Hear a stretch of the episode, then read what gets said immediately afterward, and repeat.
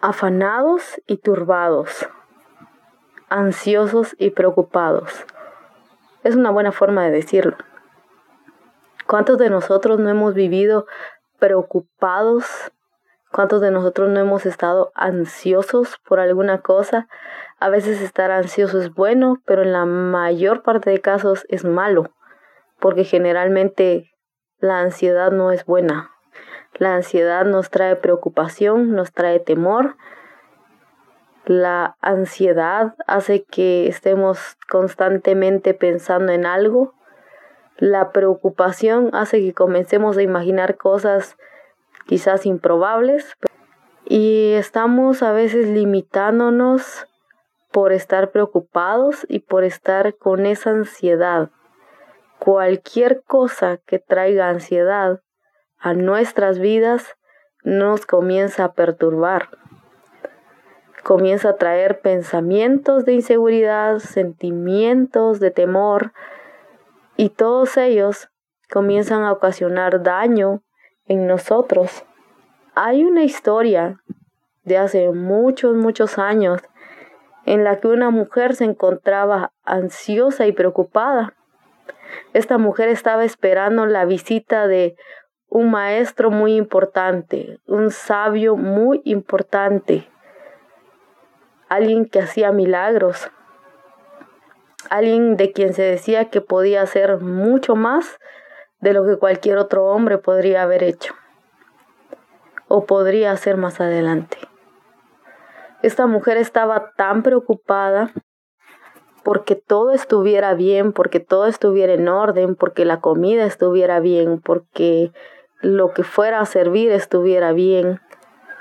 Y cuando el hombre llega a su casa, ella lo recibe, lo acomoda y luego se retira.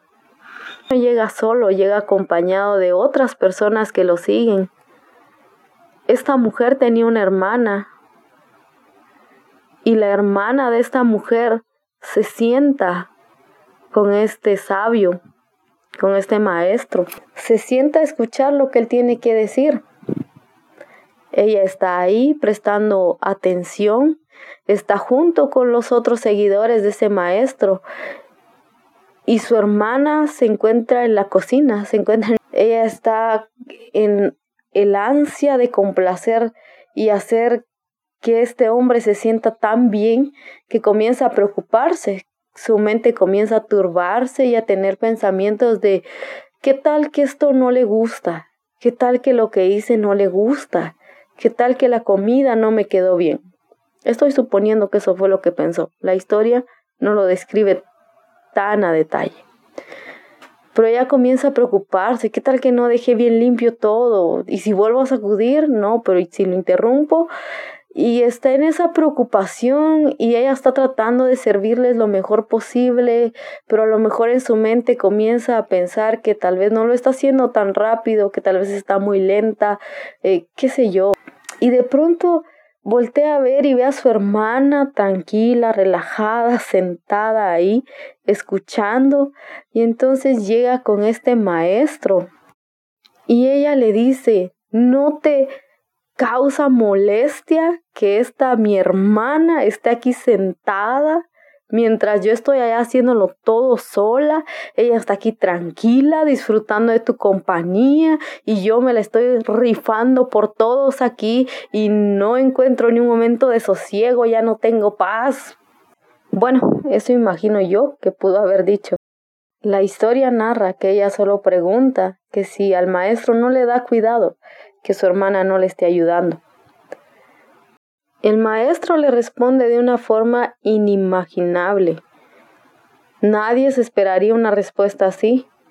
El maestro le dijo, estás afanada y turbada por muchas cosas, pero solo una cosa era necesaria y tu hermana es la que atendió a esa cosa necesaria. Nosotros muchas veces estamos tan distraídos, en serio distraídos de lo que es realmente importante. Lo que el maestro trataba de decirle a esta mujer era que en su afán por atenderlo bien, la distrajo y causó que ella lo ignorara totalmente. En lugar de escuchar lo que él tenía que decirle, lo dejó a un lado y se fue a hacer otras muchas cosas. ¿Cuál es la prioridad en nuestras vidas? ¿A quién o a quiénes o qué dejamos de lado por hacer otras muchas cosas? ¿No será que también nos olvidamos de lo que era importante? Hagamos nuestro mejor esfuerzo por lo que o por quien sea realmente importante, porque no es lo que hacemos, sino el propósito para el que lo hacemos. Dios te bendiga y gracias por escuchar este podcast.